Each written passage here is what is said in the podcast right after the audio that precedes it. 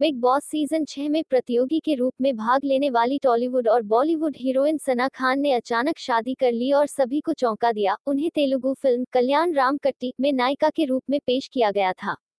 उसके बाद उसने मांचू मनोज के साथ गगनम में नागार्जुन के साथ अभिनय किया। उन्होंने फ़िल्मों को एक विराम दिया और इंस्टाग्राम पर अपनी पोस्टों से युवा दिलों को धड़काया। सना खान लोकप्रिय reality show Bigg Boss Hindi के छठे सीज़न में एक प्रतियोगी थी।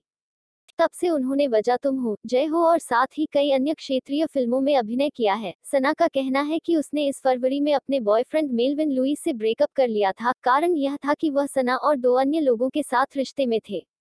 इसी वजह से सना ने अपने बॉयफ्रेंड से ब्रेकअप कर लिया है। उसने गुजरात के मुफ्ती अनस से शादी की। शादी की पोशाक में सना खान के वीडियो सोशल मीडिया पर वायरल हो रहे हैं। इस मौके पर सना खान और मुफ्ती ने इस पर लिखे शब्दों के साथ एक केक काटा, जिसमें निकाह मुबारक लिखा था। कोविड की वजह से केवल कुछ रिश्तेदारों और दोस्तों ने उनकी शादी में भाग लिया।